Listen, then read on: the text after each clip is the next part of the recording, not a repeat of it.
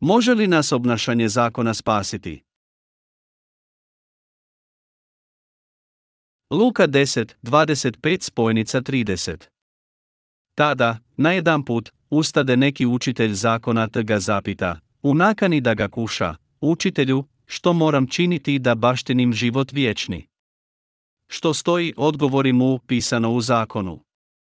Što tamo čitaš? Ljubi gospodina Boga svoga, odgovori svim srcem svojim, svom dušom svojom, svom snagom svojom i svom pameću svojom, a svoga bližnjega kao samoga sebe. Reče mu Isus, pravo si odgovorio. To vrši pa ćeš živjeti. Ali on, želeći se pokazati pravednim, zapita Isusa, tko je onda moj bližnji? Isus odvrati, jedan čovjek, silazeći iz Jeruzalema u Jerihon, zapade među razbojnike, koji ga svuku i još k tome izrane, ostave napola mrtva pa odu. Koji je čovjekov najveći problem? Živi u mnogobrojim zabludama. LK 10.28 Činite tako i živjet ćete. Ljudi su mnogostruko zabluđeni. Čini se da su posebno ranjivi u ovome području. Čine se inteligentnim bićima, ali ih je lako obmanuti jer su nesvjesni svoje zloće. Rođeni smo u nepoznavanju samih sebe i još uvijek živimo kao takvi. Zato što ne poznajemo sebe kakvima jesmo, Biblija nas naziva griješnicima. Ljudi govore o svojim grijesima. I čini se da nisu sposobni činiti dobro te da su previše skrenuli da bi sebe smatrali dobrima. Žele se hvalisati svojim dobrim dijelima i javno iskazivati. Za sebe kažu da su griješnici, ali se ponašaju kao da su predobri. Znaju da u njima nema dobroga niti su u stanju činiti dobro, ali pokušavaju zavarati druge, a ponekad i sami sebe. Ma hajde, nismo mi potpuno zli. Ima nečega dobroga u nama. Stoga, gledajući na druge, govore si, bolje da to nije učinio. Bilo bi mu bolje da je drugčije postupio. Bio bi puno bolji da ne priča tako. Mislim da bi ovako trebalo propovijedati evanđelje, a ne onako. On se obratio prije mene i smatram da bi se trebao ponašati zrelije. Ja sam tek nedavno postao spašen, ali uz malo truda, bit ću bolji od njega. Takvi ljudi oštre noževe u svojim srcima. Strpi se malo i vidjet ćeš da nisam kao ti. Ti smatraš da si ispred mene, zar ne? Čekaj samo. U Bibliji piše da će posljednji biti prvi. Znam da se to odnosi na mene. Čekaj samo i vidjet ćeš. Ljudi se zavaravaju. Premda bi takva osoba učinila isto da je na njegovu mjestu, svejedno ga osuđuje. Za vrijeme propovjedanja odjednom počne bespomoćno zamuckivati i postaje svjesnim svoga ruha. Propovjednici bi trebali gledati samo na Boga, a ne razmišljati o tome što će drugi misliti. Jer ako ne čine tako, neće biti sposobni propovjedati. Ako upitate ljude imaju li sposobnost činiti dobro, većina će ih odgovoriti negativno. Obmanjuju se time da mogu činiti dobro. I tako nastoje raditi sve do smrti. Smatraju da su u svom srcu dobri i da mogu činiti dobro. Isto tako misle da su i sami dovoljno dobri. Bez obzira prije koliko godina su postali nanovorodjenima postoje i oni koji nakon velikoga napretka u hodu s Bogom misle, ja mogu učiniti to i to za Boga. Izuzmemo li gospodina iz naših života, možemo li odista činiti dobro? Postoji li dobro u ljudima? Može li čovjek živjeti i činiti dobra djela? Ljudi nemaju sposobnost činiti dobro. Kada kod netko pokuša činiti nešto u svojoj snazi, griješi. Postoje ljudi koji su odgurnuli Iusa u stranu nakon postignuća spasenja i u svojoj snazi pokušali činiti dobro. U nama je samo zlo. Mi možemo samo zlo činiti. Sami po sebi, bez obzira ako smo ispašeni, možemo samo griješiti. To je stvarnost našega tijela. Što mi uvijek činimo, dobro ili zlo? Zlo. U našoj pjesmarici, Slava gospodinu, postoji pjesma koja počinje ovako, bez Krista mi uvijek posćemo. Bezvrijedni smo poput broda bez jedra na pučini, bez Krista uvijek griješimo. Pravedni smo samo jer nas je On izbavio. U stvarnosti, mi smo zli. Apostol Pavao je rekao, budući da ne činim dobro koje hoću, nego činim zlo koje neću, Rim, 7 i 19. Imao Isusa u sebi ili ne, isto je. Ali ako nema Isusa, on u svojoj snazi pokušava činiti dobro pred Bogom. Ali, što više pokušava, sve više otkriva da čini zlo. Čak je i kralj David bio takav. U vrijeme kad mu je zemlja bila u miru i napredovala posegnuo je za nedopuštenim. Ugledao je poželjenu osobu i pao u seksualni grijeh. Kako li je tek izgledao kad je zaboravio svoga gospodina?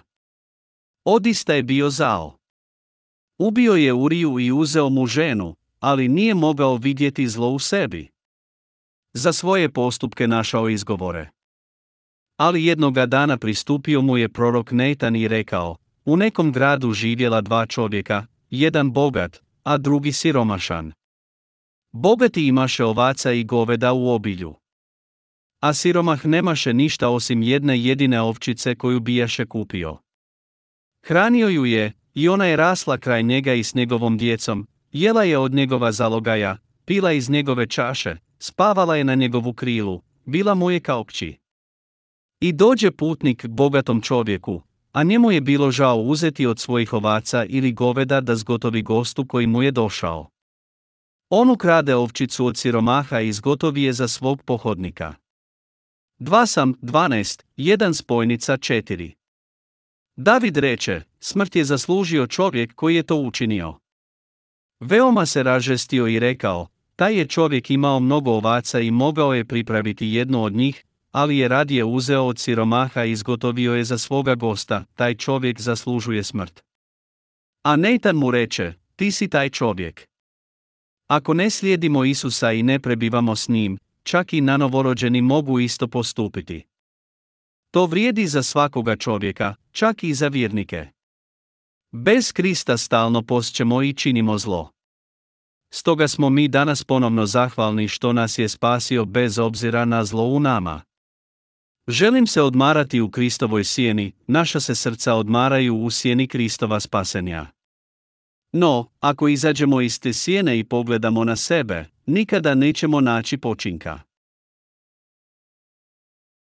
Bog nam je dao pravednost vjere ispred zakona. Što dolazi prvo, vjera ili zakon? Vjera. Apostol Pavao rekao je da nam je Bog najprije dao pravednost vjere. Pravednost vjere dolazi prva. Dao ju je Adamu i Evi, Kainu i Abelu, Šetu i Enohu, pa Enoaj, tada Abrahamu, pa Izaku, Jakovu i njegovih dvanest sinova. Premda nisu imali zakon, po vjeri u njegovu riječ postadoše pravednicima. Bog ih je blagoslovio i oni počinuše po vjeri u njegovu riječ. Vrijeme je prolazilo, a Jakovljevi su potomci živjeli kao robovi u Egiptu za 400 godina zbog Josipa. Onda ih je Bog izbavio po Mojiju i uveo ih u Kenan. No, za vrijeme ropstva u Egiptu, Izraelci zaboraviše na pravednost po vjeri. Onda ih Bog čudesno povede preko crvenoga mora u pustinju. Kad stigoše u pustinju Šur, Bog im dade zakon na brdu Sionu. Dao im je deset zapovjedi koji sadrže 613 detaljnih članaka zakona. Ja sam gospodin, Bog tvoj, Abrahamov, Izakov, Jakovljev. Neka se moj je uspe na goru Zajan i ja ću mu dati zakon, i Bog dade zakon Izraelcima.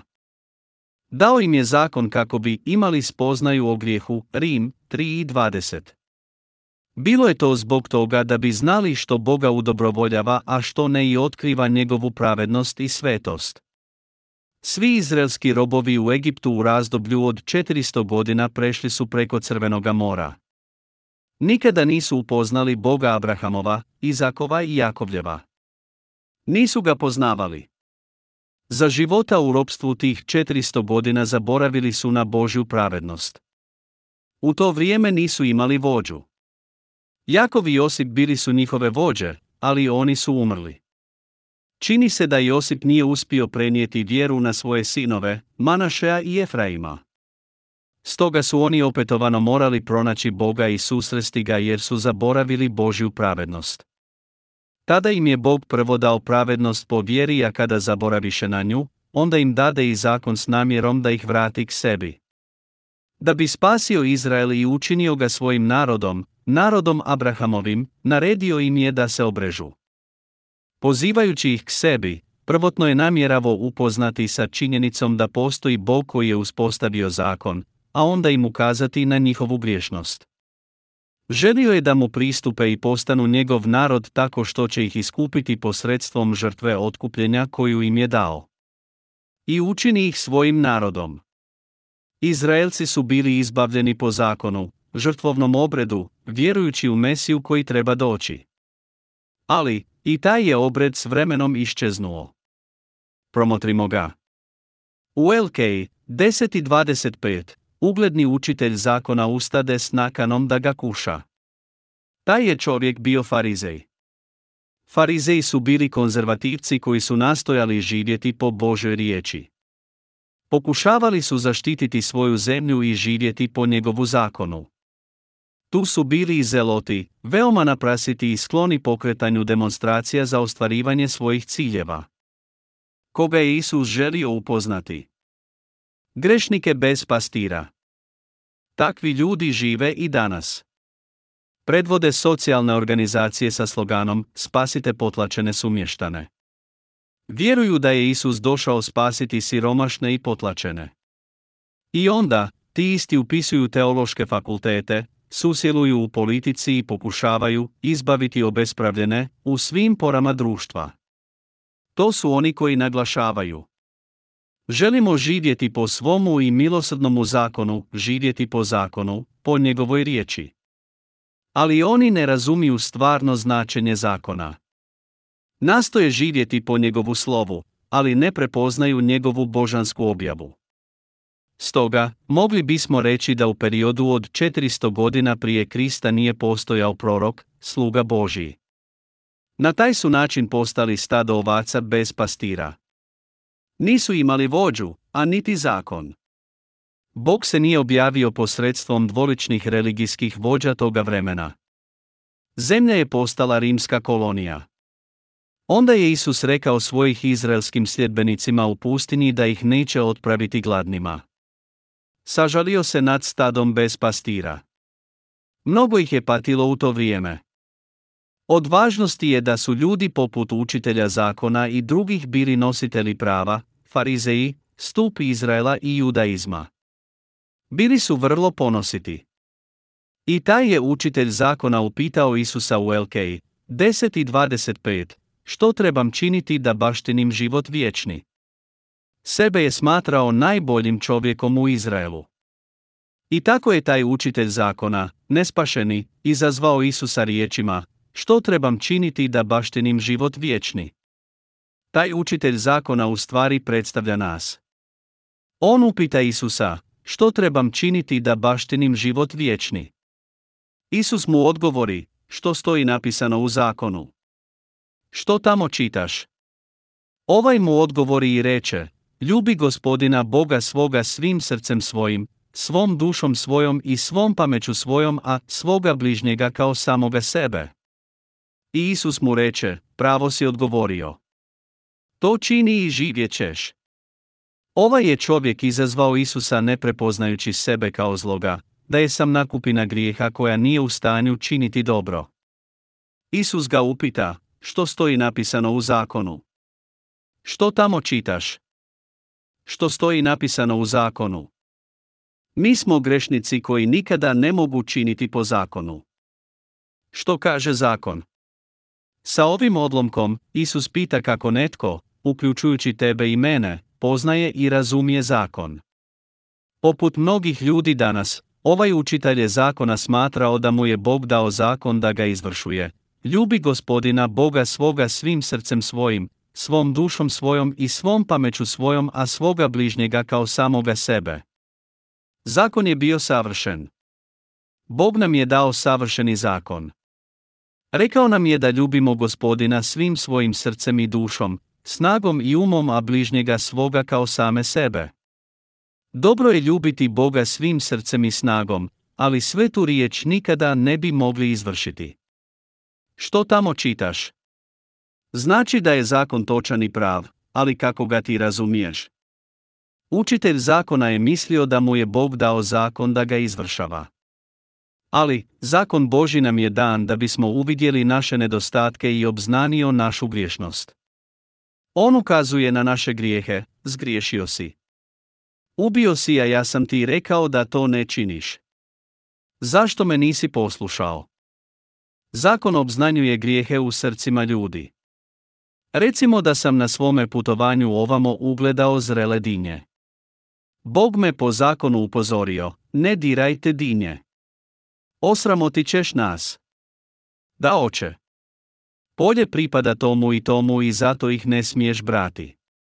Da, oče. U trenutku kad nam zakon kaže da ih ne ubiremo, mi ipak osjećamo snažan poriv da učinimo suprotno. Ako pritišćemo oprugu, ona se reakcijski želi vratiti u prvobitan položaj. Grijesi ljudi su isto takovi. Bog nam je rekao da nikada ne činimo zlo. On to može reći jer je svet, savršen i sposoban za to.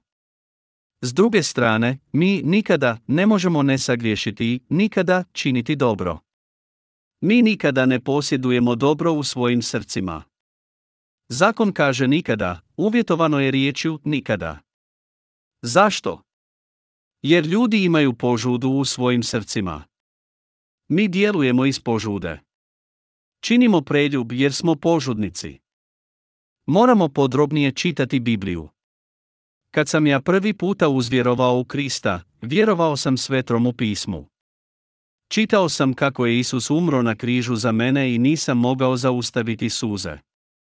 Bio sam tako zao, a on je umro na križu za mene. Moje je srce jako čeznulo da uzvjeruje u njega. Tada sam pomislio, ako ću već uzvjerovati, onda ću to učiniti kako sveto pismo kaže. Čitajući knjigu izlaska, 20. to poglavlje gdje stoji, nemaj drugih bogova osim mene, kajao sam se po pismu. Istražio sam svoj život kako bih otkrio jesam li imao drugih bogova osim njega, jesam li uzalud spominjao njegovo ime, i jesam li ikada štovao druge bogove. Otkrio sam da sam se mnogo puta klanjao drugim bogovima u čast mojih predaka. Sagriješio sam štujući druge bogove. Zato se u pokajanju pomolih, gospodine, štovao sam idole. Zaslužujem osudu. Molim te oprosti mi moje grijehe. Neću to više činiti. I eto, jedan je grijeh otpisan. Tada sam razmišljao jesam li ikada izgovorio njegovo ime uzalud. I prisjetih se da sam pušio u vrijeme uzvjerovanja u Boga. Moji su me prijatelji upozoravali, ne sramotiš li time Boga. Može li kršćanin pušiti? Bilo je to izgovaranje njegova imena uzalud, zar ne? I opet sam molio, gospodine, izgovarao sam tvoje ime uzalud. Molim te, oprosti mi. Prestaću pušiti.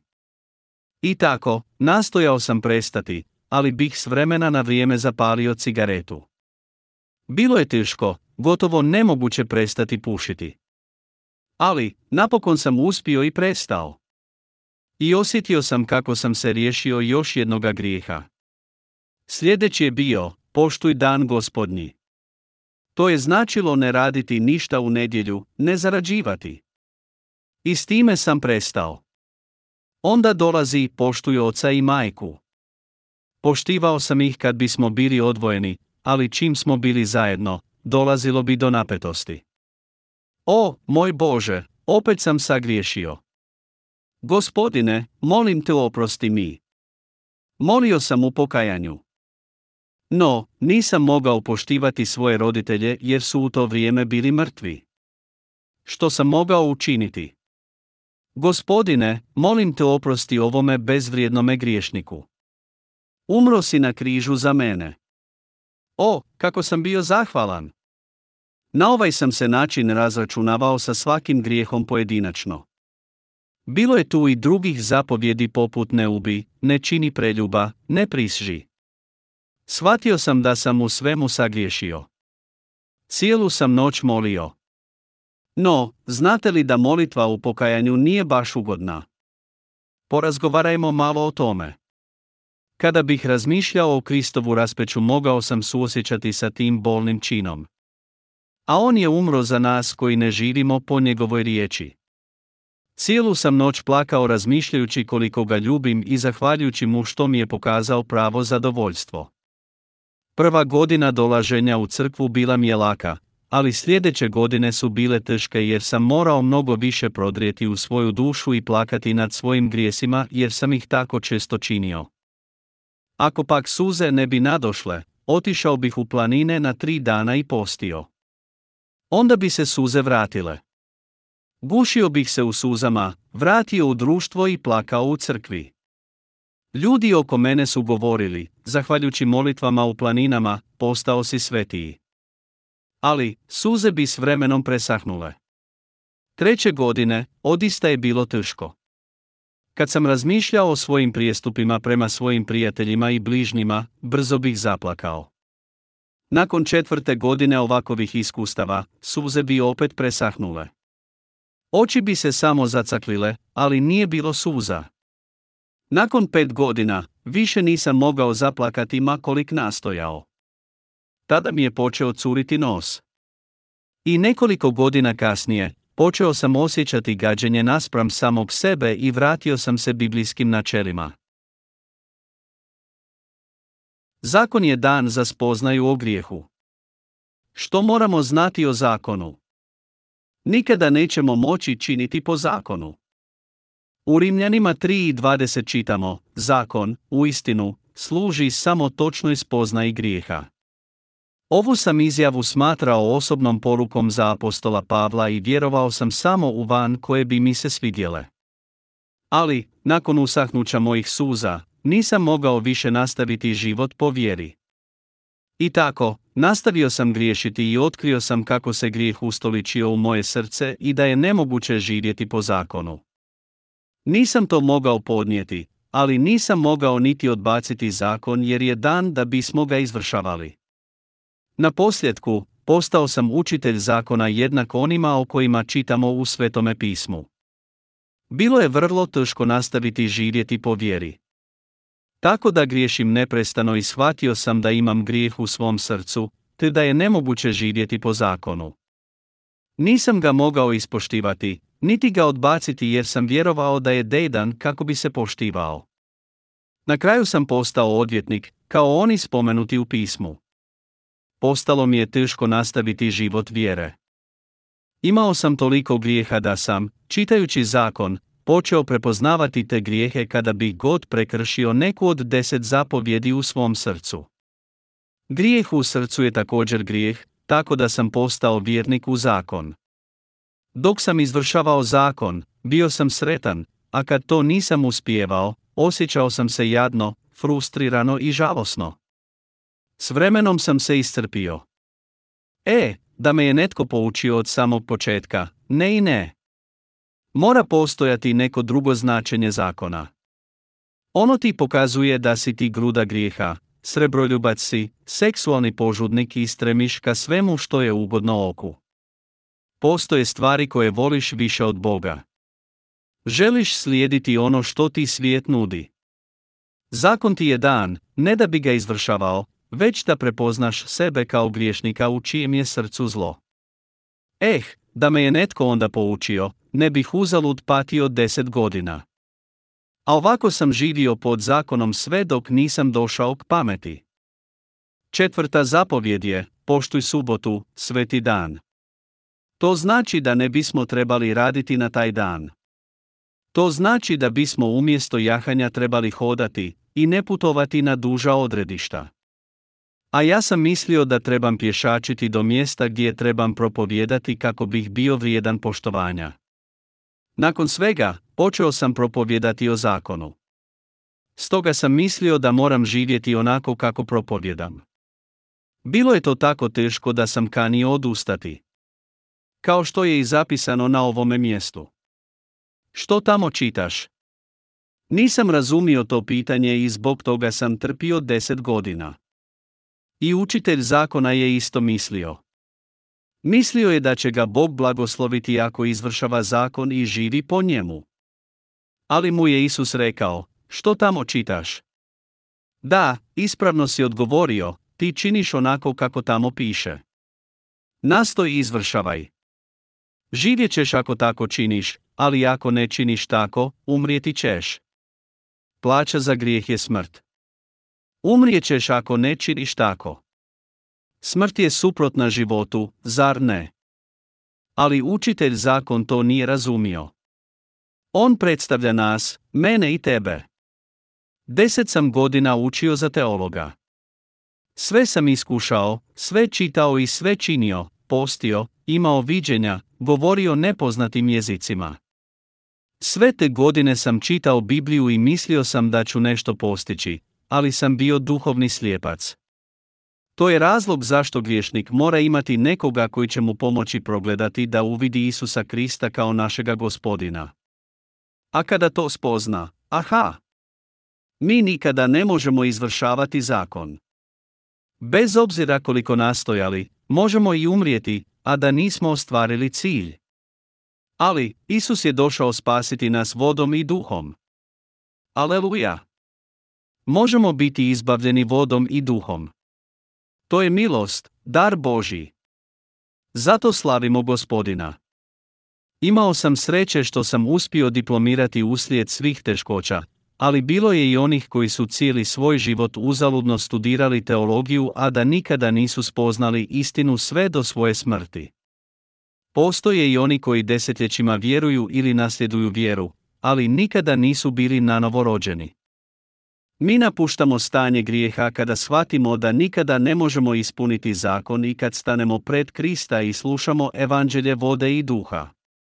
Upoznajući Krista ispadamo iz svih osuda, svih prokletstava. Mi, najgori griješnici postajemo pravednicima jer nas je On spasio vodom i krvlju. Isus nam je rekao da nikada ne možemo prebivati u njegovoj volji. To je rekao i učitelju zakona koji to nije razumio. Stoga mu je Isus ispričao priču koja će mu pomoći to razumjeti. Što je uzrok našega promašivanja življenja po vjeri? Grijeh. Neki čovjek, silazeći iz Jeruzalema u Jerihon, zapade među razbojnike, koji ga svuku i još k tome izrane, ostave na pol mrtva pa odu. LK 10.30 Isus mu je ispričao to usporedivši ga sa patnjom čovjeka iz priče, pretučenoga i napola živoga. Čovjek je silazio iz Jeruzalema u Jerihon. Jerihon je svjetovan grad, a Jeruzalem predstavlja religiju, grad vjere, hvastavaca zakona. Priča nam kazuje da ako vjerujemo u Krista kao što vjerujemo u religiju, neizostavno ćemo propasti. Neki čovjek, silazeći iz Jeruzalema u Jerihon, zapade među razbojnike, koji ga svuku i još k tome izrane, ostave na pol mrtva pa odu. Jeruzalem je bio velik grad s velikim stanovništvom. Imao je velikog svećenika, predvodnika svećenika, Livajt i mnoge religijske uglednike. Veliki broj ljudi dobro je poznavao zakon. Zato su i nastojali ga obdržavati, ali nisu uspjeli pa su se uputili u Jerihon. Upali su u svijet, Jerihon, i susreli razbojnike. Čovjek je sreo razbojnike na putu iz Jeruzalema u Jerihon koji su mu svukli odjeću. Biti svučen znači izgubiti svoju pravednost. Nemoguće nam je živjeti po zakonu i u zakonu. Apostol je Pavao rekao u poslanici Rimljanima 7, zaista, htjeti dobro jest u mojoj moći, ali nije učiniti ga, budući da ne činim dobro koje hoću, nego činim zlo koje neću. To ne činim više je, nego grijeh koji stanuje u meni. Volio bih da mogu činiti dobro i živjeti u njegovoj riječi. Ali, u ljudskome su srcu nastanjene zle misli, preljubi, pokvarenost, ubojstva, lopovluk, pohleb, zloča, prevare, razuzdanost, opakost, bogohulstvo, ponos i ludost. MK 7, 21 spojnica 23 Zbog njih koji se ispoljavaju sada i uvijek, činimo ono što ne želimo i ne činimo ono što trebamo. Neprestano ih opetujemo u svojim srcima. A đavo nas pomalo potiče na grijeh. Grijesi u srcima svih ljudi. Možemo li živjeti po zakonu? Ne. U Marku 7 stoji napisano, nema ništa izvan čovjeka što bi ga moglo onečistiti kad uđe u njega, nego ono što izlazi iz čovjeka, to onečisti čovjeka. On nam govori da u ljudskom srcu postoje zle misli, preljubi, pokvarenost, ubojstvo, lopovluk, pohlepa, zloča, prijevara, razuzdanost, požuda, bogohulništvo, ponos i ludost. Svi smo mi počinili ubojstvo u svome srcu. Ne postoji itko tko nije počinio ubojstvo. Majke viču na svoju djecu, ne, ne čini to. Rekla sam ti da to ne radiš, proklet bio. Rekla sam ti ne čini to. A potom, dođi ovamo. Rekla sam ti i ponavljam da ne činiš to.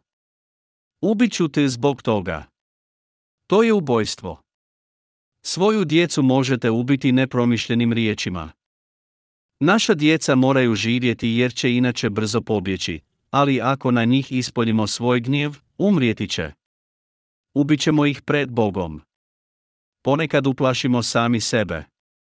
O moj Bože! Zašto sam to učinio? Kad pogledamo na modrice koje smo napravili našoj djeci, upitamo se jesmo li bili ludi kada smo to učinili. To radimo jer smo ubojice u svojim srcima. I tako, činimo ono što neću, znači da činimo zlo jer smo zli. A đavolu je tako lako da nas navede na grijeh. Pretpostavimo da nespašena osoba deset sjedi u kolibi, bulji u zid i meditira poput sunkova, velikoga korejskoga monaha. Dobro je dok bulji u zid, ali kad mu netko mora donijeti hranu i počistiti prljavštinu. Tada mora komunicirati s nekim. U slučaju da se radi o muškarcu, to ne bi bio nikakav problem, ali recimo da se radi o prekrasnoj ženi. Ako je slučajno ugleda, sva njegova meditacija bila je uzaludna. On tada razmišlja, ne smijem učiniti preljub, on je već u mom srcu, ali ga moram odstraniti. Moram ga otresti. Ne. Izlazi iz mojih misli. No, njegova odlučnost iščezava u trenutku kada ju ugleda. Nakon njenoga odlaska, on proučava svoje srce. Pet godina teškoga truda naprosto je iščezlo. Sotoni je veoma lako oduzeti nečiju pravednost. Sve što treba učiniti je dati čovjeku mali poticaj. Ako se nespašeni čovjek trudi, stalno će upadati u grijeh. Takva osoba redovito nedjeljom daje desetak, posti 40 dana, moli stotinu dana. Ali ga Sotona kuša lijepim stvarima iz života.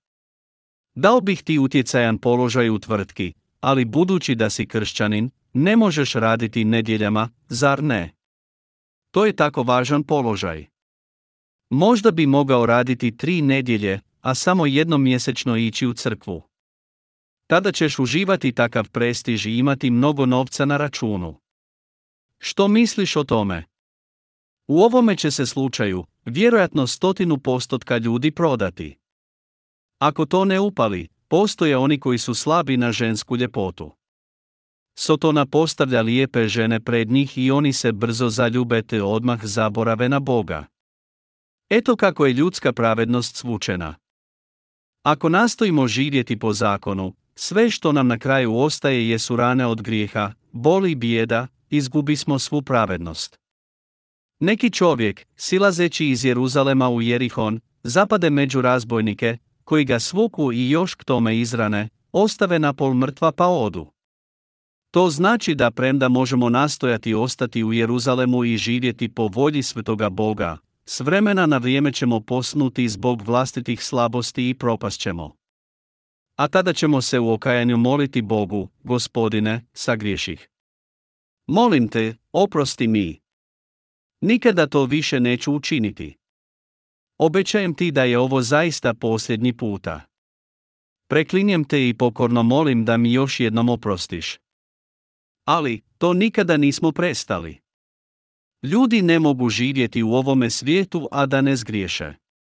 Možda će uspjeti izbjeći grijeh nekoliko puta, ali nemoguće je ne sagriješiti opetovano. I tako, grijeh se opet počinja. Gospodine, molim te oprosti mi. Ako nastave tako, udaljiti će se od crkve, religije. Udaljit će se i od Boga zbog svojih grijeha i na kraju završiti u paklu. Putovati u Jerihon znači pasti u svjetovnost, približiti se svijetu i udaljiti se od Jeruzalema. U početku je Jeruzalem još uvijek blizu. Ali kako se krug grijeha i pokajanja ponavlja, otkrijemo da stojimo na Jerihonskim ulicama, duboko ugljebljeni u svijet. Tko će se spasiti? Oni koji ne pokušavaju u svojoj snazi. Koga je čovjek susreo na svom putu u Jerihon? Susreo je razbojnike. Onaj koji ni ne pokušava živjeti po zakonu postaje gori od psa koji pije, spava posvuda, mokri na svakome mjestu. Taj pas ustaje svakoga dana i opet pije. Takav pas jede i vlastiti izmet. Zato i jest pas. Zna da ne bi trebao piti. Sljedećega se jutra pokaje, ali opet pije. On je poput čovjeka koji je susreo razbojnike na putu za Jerihon. Ostavljen je u ranama i napola mrtav. U njegovu je srcu samo grijeh. Takvi su ljudi. Ljudi vjeruju u Isusa i žive po zakonu u Jeruzalemu, ali su ostavljeni s grijehom u srcu. Sve što trebaju pokazati u svom religijskom životu su rane nastale od grijeha. Svi sa grijehom u srcu bačeni su u pakao. Oni to znaju, ali ne znaju kako to promijeniti. Zar nismo i vi i ja bili tamo također? Svi smo bili isti. Učitelj zakona koji je krivo tumačio zakon Božji, cijeli će svoj život nastojati izvršavati ga, a na kraju će ipak završiti u paklu, izranjen. On predstavlja nas, tebe i mene. Samo nas Isus može spasiti. Postoje mnogi inteligentni ljudi koje poznajemo i koji stalno pokazuju svoje znanje. Svi oni hajn da žive po zakonu Božjem. Ali, oni nisu iskreni prema sebi. Ne slijede onu narodnu pop je pop, ali uvijek na iskrivljen način pokazuju svoju vanjštinu da bi izgledali pobožno. Među njima su grešnici na putu za Jerihon, oni koji su pretučeni od razbojnika i već su mrtvi. Moramo prepoznati našu krhkost pred Bogom. Trebamo mu priznati, gospodine, završit ću paklu ako me ne izbaviš. Molim te, spasi me. Ići ću gdje god želiš, bez obzira pada li tuča ili bjesnila oruja ako ću tamo čuti istinsko evanđelje. Ako me pak napustiš, završit ću u paklu. Preklinjem te, spasi me. Oni koji znaju da su na putu za pakao, oni koji su prestali ići u svojoj snazi i oslanjaju se na Boga, bit će spašeni. Nikada ne možemo postići spasenje u svojoj snazi. Moramo znati da smo nalik čovjeku kojega su susreli razbojnici.